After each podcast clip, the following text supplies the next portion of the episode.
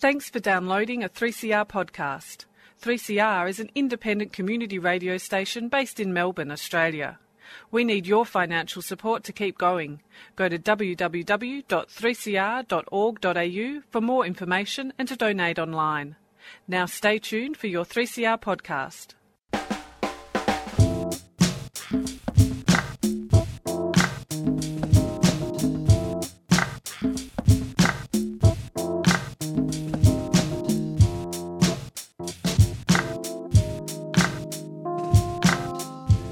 Everybody. Uh, you're listening to Chronically Chilled on 3CR Community Radio. Uh, my name is Mario Pojaga, and I'm coming to you today from the land of the Bunurong people of the Kulin Nation. Um, so, Chronically Chilled has been on a pause for a little while, you might have noticed, um, but we're back in 2022. And joining me today are the two newest members of the Chronically Chilled team. I'm really excited um, today to introduce Bridget MacArthur and Aki Nyo. Um, welcome to Chronically Chilled. Thanks, Mario. very much, Mario. And I was thinking rather than me um, doing an intro for you both, I might just get you to introduce um, yourselves um, and tell the listeners a bit about yourselves and um, what brought you to the show, really. Um, so, Aki, I might get you to go first if that's all right. Absolutely. So, hi, everyone. My name is Aki. I'm a first generation Aussie from a refugee background. I live with multiple complex chronic illnesses and disabilities um, that result from connective tissue disorder called Ehlers-Danlos syndrome, muscle activation issues, blood pressure issues, chronic PTSD, functional neurological issues, and a whole bunch of chronic pain issues. I'm also a survivor advocate of intimate partner violence and work within the intimate partner violence sector as well. I work within the LGBTIQ space, gender equity space, and work to ensure trauma informed violence within the disability advocacy sector.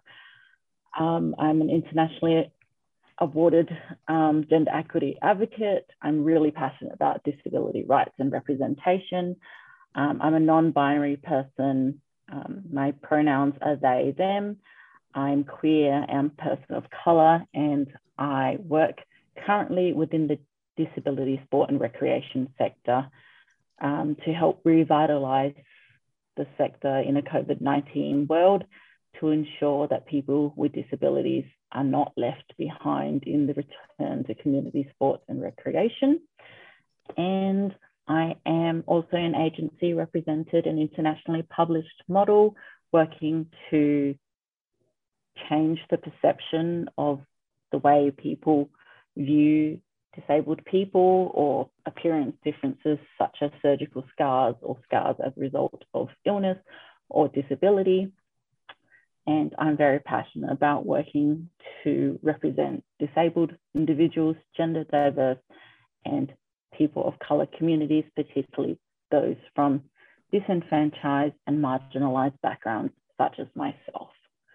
Yeah, so I guess um, I came on to be uh, one of the lovely hosts of this show after being a guest while I was working as the exec- executive director of Chronic Pain Australia, talking about disability and chronic pain and the challenges and stigmas people face living with chronic pain and invisible illness and invisible disability.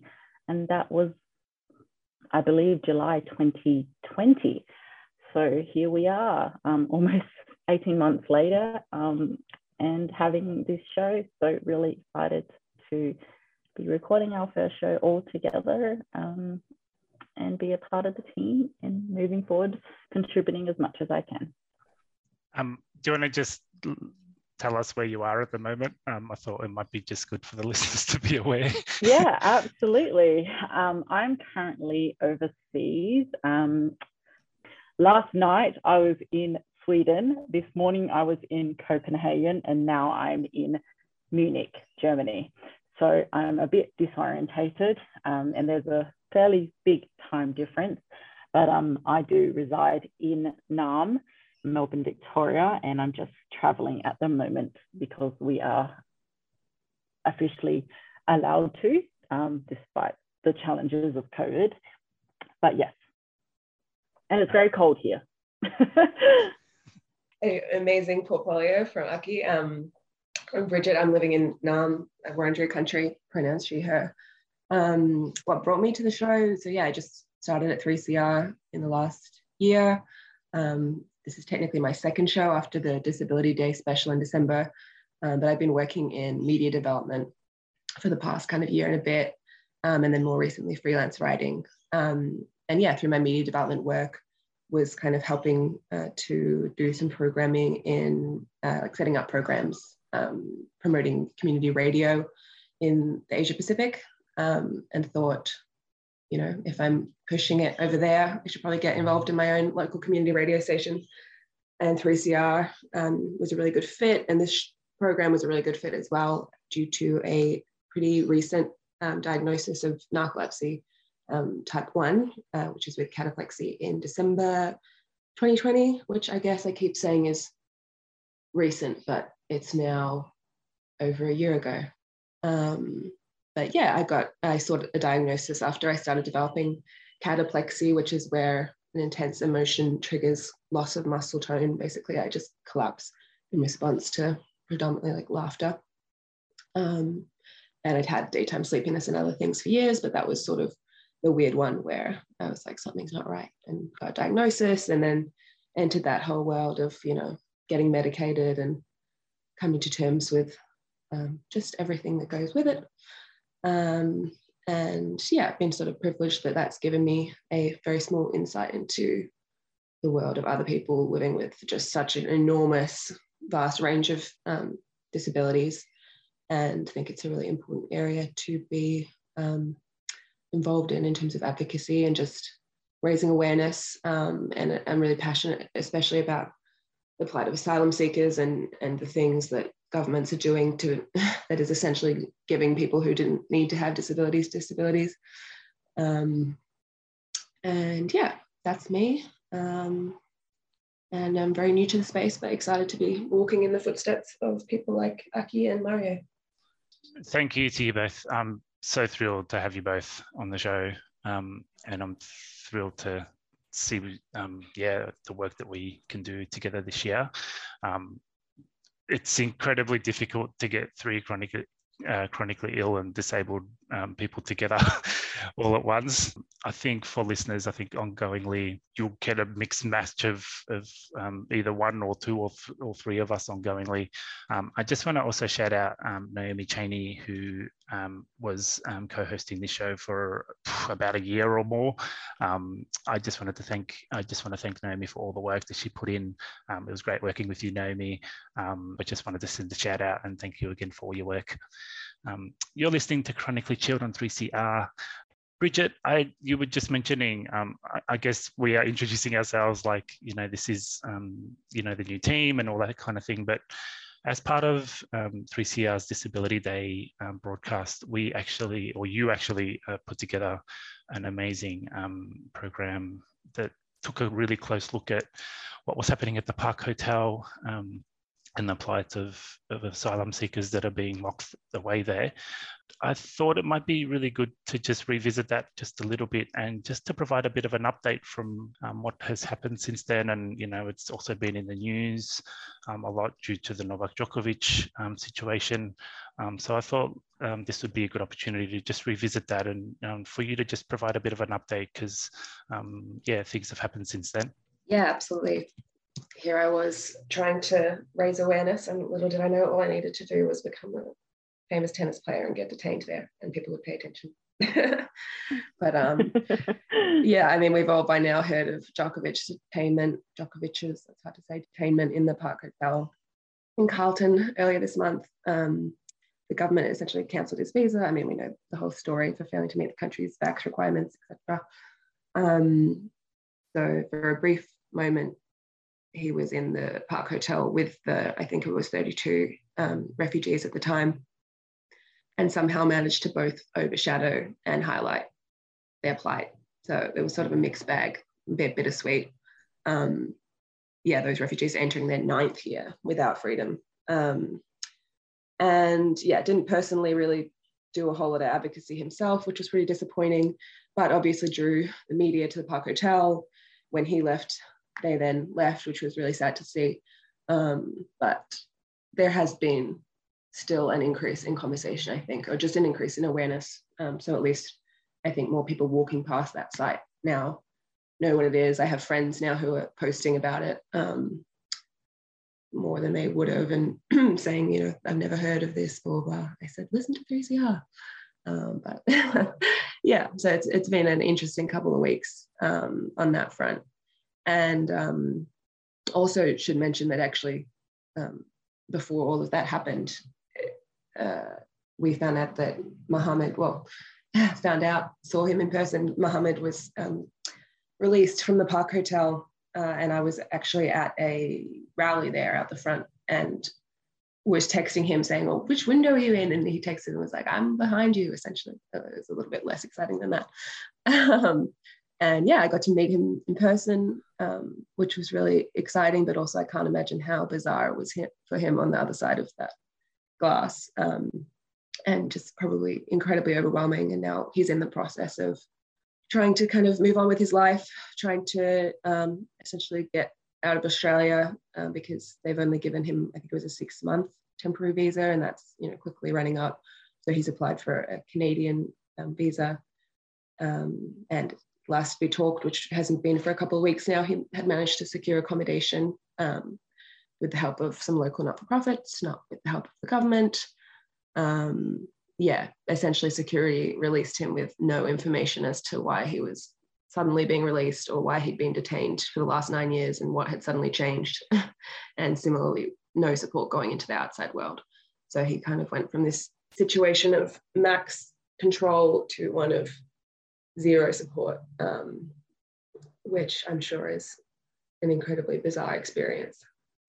And that's the thing that got me when you were talking to me about it is just the lack of process in terms of you know, I was wondering what happened and why and how, and uh, you know, I was I was keen to kind of um, understand what had occurred, and there's literally no explanation. It sounds like, and it's just like, okay, you're free now, and you know, off you go, and you know, it sounds like the, you know, Muhammad was given very little resources or or anything to to kind of now all of a sudden needing to get on with his life, you know. Yeah. Yeah, yeah it makes no sense. In in a way, it's like more if I was him, I would be even more enraged at, at that because I would at least want them to pretend to say like, oh well, in our eyes you did X, Y, and Z, and you're, you know, a bad person, and now for this reason we don't think you are. and it's like, so yeah, was I just not a bad person this whole time, and you've just been keeping me here arbitrarily? I don't know. It makes zero yeah. sense to me what yeah. any what the government does in, in any front. So. Yeah, it just adds more questions, and it's it's hard to get your head. It's hard to make actual sense of as well. It doesn't seem like it's changed all that much um, from refugees, you know, and, and, asylum seekers, you know, being treated the way that they've been treated. Um, my parents were refugees coming from Australia, and uh, yeah, very little support. They came via boat to a small town in Western Australia called Geraldton, and um, they still don't speak English because they were never given support or resources to do so. So, um, yeah, it's kind of disappointing to, to, to think about how far we haven't come in terms of the support there and how challenging it must be for Muhammad to now be in the the outside world trying to navigate everything while also knowing that his peers many of his peers are still not free. You're listening to Chronically Chilled on 3CR. I guess um, the other thing, um, it's year three now of the pandemic. Um, it's a pandemic that keeps changing in terms of um, what I guess is happening and also what people with disabilities and chronic illnesses um, are having to be confronted with in terms of the challenges that it presents. Um, and I guess at the moment um, in Australia, um, with a huge amount of cases and changing government policy that is pretty much just um, allowing COVID to now go through the community, um, I'm sensing just a lot of I guess, the stress and anxiety, um, I think amongst the community in general, um, but I'm kind of sensing it particularly amongst the disabled and chronically ill community um, out there. Um, and I thought it might just be good to, for us to just have a, I guess, a conversation, just you know we haven't had a chance to really speak about it too much um, ourselves but just to check in with each other and also just to kind of talk about um, yeah, just kind of what some of the challenges might be in terms of, yeah, um, that are now presented for people with disabilities and chronic illness and, and thing in the community. Um, so I guess for me, um, I'm feeling, I've been feeling super anxious. You know, I had a lung transplant um, two years ago, um, just at the beginning of, of kind of COVID 19. Um, and that means I'm super immunocompromised. Um, and just, I feel like I'm just kind of trying to dodge um, getting COVID 19 at the moment. Um, you know, I've, I've almost in some ways feel more exposed or more vulnerable now than what I have um, thus far. Um, and it's just been really hard trying to figure out what to do really um, in terms of do I go out, do I not go out, do I, you know, how do I look after myself? And at the same time, you know, also trying to, you know, maintain my mental health, you know, through it all. Um, what's it been like for you both? Yeah, I mean, I was just gonna say it's it's an interesting parallel. It's not that dissimilar to the situation of Muhammad kind of going from maximum control to one of zero support on a wider scale. Like the, it's sort of I'm drawing it a thin it's bow a, here, but a, the government's no, good, approach, it's, a, it's, sort of like um, more of yeah, they're more or less letting go of the reins and kind of people are taking it into their own hands. Yeah, and it's we've just especially in Melbourne gone from incredible lockdowns to now a promise of kind of no lockdowns and a free for all and COVID schmovid and all that sort of stuff. And yeah, I mean, I've personally had, I got COVID a couple weeks ago. Um, I think the vaccine did its job, and I was very blessed to like really not have too bad of a experience. In fact, it really knocked me out in terms of sleeping really well through the night. So I actually, in terms of like my narcolepsy side effects, well, my narcolepsy, my sleep sleep daytime sleepiness got better because I was having more sleep. But at the same time, my cataplexy got worse because for whatever reason, I think being cooped up inside makes me feel overwhelmed and like emotion, strong emotion. So that was getting triggered more. Um, but yeah, I mean, I would be lying if I said I'm not relieved to have had it now. Um, but I definitely think that there is too much sentiment around that as something to kind of aim for, if that makes sense. There's just a, definitely a conflict between um, how people should be responding to this, both people without disabilities and people with disabilities, and kind of someone needs to put out some sort of guidance as to how we can both be aiming for the same things. So it's like a really fine balance that's needed, which is why we actually do need some form of leadership at this time. I think we always need some form of leadership, but we we do, but not great, unfortunately. Um, in terms of how I feel, um, I think it's also quite different if you're disabled or chronically ill, or disabled and chronically ill and immunocompromised, because obviously they all impact you differently. And similarly to Mario, um, uh, I'm also immunocompromised and uh, live with something called mast cell activation, which is essentially a hypersensitivity. Um, my immune system is hypersensitive, and so are my cells in my immune system that create allergic reactions and other immune responses. Um, and as a result, I can go into spontaneous anaphylactic reactions and die. And so um, I am on injections, um, experimental injections to help reduce that, and that impacts my immunity in addition to uh, my high risk of sepsis as a result of uh, having four bouts of sepsis about four, about six months ago, six, sorry, eight months ago now, um, and having spent six to eight months in hospital.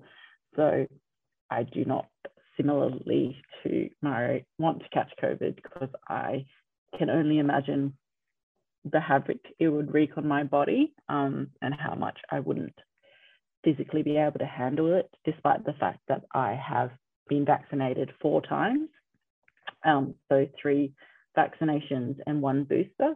Um, so yeah, it's scary and it's it seems to feel scarier listening or knowing friends back home saying or feeling that the situation in Melbourne or in Australia as a whole is is obviously as Bridget mentioned, like a free for all now, considering we had experienced the most, you know, strict and longest lockdown in the world to now be like complete free for all. Let's just the amount of times that I've just heard, let's just I'll just catch it and get it over with, um, is is alarming. Um, but I think when they when people say that, they don't realize that not everybody uh, is as fortunate to not have the extremely severe version of it, um, particularly if you are immunocompromised and chronically ill in the way that it impacts your immune system that could potentially lead you to go to hospital or potentially die, even if you're vaccinated to the fullest extent. So yeah, lots of conflicting emotions. Just how quickly it kind of went from like lockdown and you know um, this message even you know we're going to look after the vulnerable and all this kind of thing from how quickly it went from that to like um, we now need to focus on the economy and mm-hmm. giving people the message of like well there are people are going to die so we just have to deal with that kind of thing it just went it just felt like really quick for me and mm-hmm. um and again like how do you it's difficult to make sense of in terms of just how quickly that change kind of happened um there probably could have been some real thought around some finding something middle ground or finding something that uh, can still be really protective of people that need the protection still you know? Um, and i feel like that's completely gone. And any opportunity mm. to now put that back in place is also gone i think. Beyond like and also beyond I guess the struggle of um, people with disabilities, especially immunocompromised um, people, being exposed to COVID, there's also just, you know, disabilities that haven't been taken into account with government mandates like rat testing being the new norm mm-hmm. and like Absolutely. people who are blind being unable to use the rat tests independently and like that's only now just being taken into consideration and I, I think there's like I can't I actually don't know what's happening in Australia I know in England they've got like a an app where someone can like walk you through it. Um, but it sounds incredibly makeshift, and I'm sure there's a million other things that we haven't even thought of of just ways that these systems that have been put in place simply aren't working.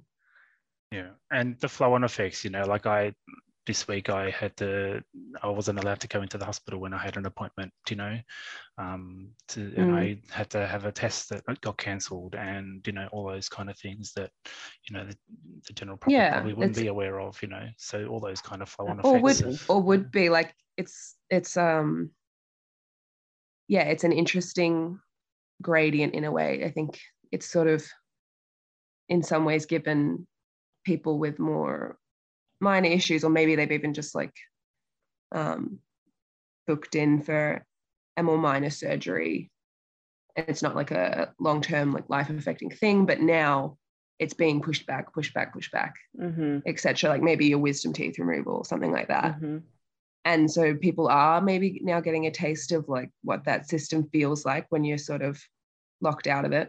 I mean, as a like for me, as a very small thing as well, I've been trying to get in my wakefulness test in in um at Royal Melbourne, um, which is to like essentially pass like an exam that I can stay awake so that I can drive. and it just keeps being pushed out, which is just such a minor thing. But then after a while, it takes its toll because I really want to drive and I just want to be able to move on with my life in some form. And I think that's the problem with those small things building up. As as you say, it's setting all of our kind of healthcare systems back by like more than months, by like a year. People will have to be waiting for various procedures and and that sort of thing. So we're going to be in this limbo state for a lot longer. Yeah. Oh, absolutely. But like systems that were already over overloaded, such as the chronic pain system, where a the waitlist prior to COVID could be up to five years or th- three to five years in the western suburbs, will now be what seven to nine. Like, how many people are going to be able to wait that long to see a, see someone for their pain? How like there's so many things that are now so pushed back or so made non-urgent because of COVID that is actually making their disability or chronic illness worse, leading to worse outcomes and less early intervention, resulting in longer on long longer term complications and elective procedures being pushed back. And some of them actually being quite significant ones because anything that isn't emergent is elective. So a kidney like a you know like like severe spinal surgery such as mine is is considered elective. So my neurosurgeon's like, Aki, you've got all of these issues going on. You're high risk of infection, so on and so forth. We need to do your surgery. You know, you've got this, this, and this as per your scans. But at the same time, we also have COVID patients, and there's so many other risks. Let's just keep waiting until COVID gets better. Uh, that was last year, and now clearly COVID hasn't gotten better. Um, so I had delayed it from um, December, um, and now it's like, oh, when when will it happen? So it's actually resulting the you know pushing back elective procedures is resulting in further disability, is resulting in further issues or further pain and suffering and trauma for people that are waiting for support that haven't actually received support yet or are awaiting intervention that haven't and aren't able to receive intervention. For example, I had like a physio appointment that turned virtual. So I had a physio that then kept being virtual appointments. And at every single virtual appointment, the physio is like, well, I can't actually help you over the phone, but I still have to have a conversation with you to say that I've had an appointment with you. But essentially, until I see you and examine and support you in person, I can't do anything for you. So then that just kept happening for like a year. And then my face-to-face appointment came around and then they cancelled it and said they're no longer doing face-to-face appointments that are not emergent. So I've just spent a whole year and a half to two years waiting to see a physio through the public system. Um, and that's just an example. At least I know that I have the privilege, privilege and luxury now to see a private one, but I hadn't always had that, and not everybody does have that um, financial resource to do. So um, yeah, COVID isn't just you know the, the fear of COVID, but like everything that it's having an impact on, resulting in ongoing disability and ongoing issues, uh, chronic illness wise, um, pain, lack of support, lack of accessibility, um, older generations or generations where they don't use telehealth. If the telehealth doesn't have captions and you're deaf, what are you supposed to do if you're blind and you don't have that support or the screen readers aren't accessible with the telehealth options? How do you access those services if you don't have a stable internet connection? I could go on. Um, if you're blind and deaf, how do you receive any of those supports? And you can't call someone up because then they just go, oh, it's not, it's not really my area. This is all new to me. Go speak to this person. And you just get pushed around and you fall between the cracks and that's what's happening with so many disabled people that have access needs and accessibility needs and communication supports that they are not receiving. And so it just continues to get worse and people with disability and chronic illness just keep falling further and further and further behind and um, none of that's okay and we just need better leaders um, to recognize that we are the world's biggest minority and we do need that support and not to be forgotten about. Just wanting to send solidarity um, to everybody out there trying to stay safe at the moment and deal with the current situation. Um, you'll be listening to Chronically Chilled on 3CR. That's all we've got time for today.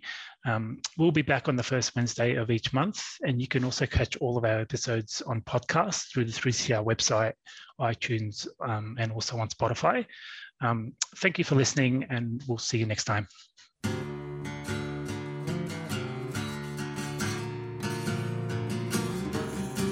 3CR Community Radio, 855 AM.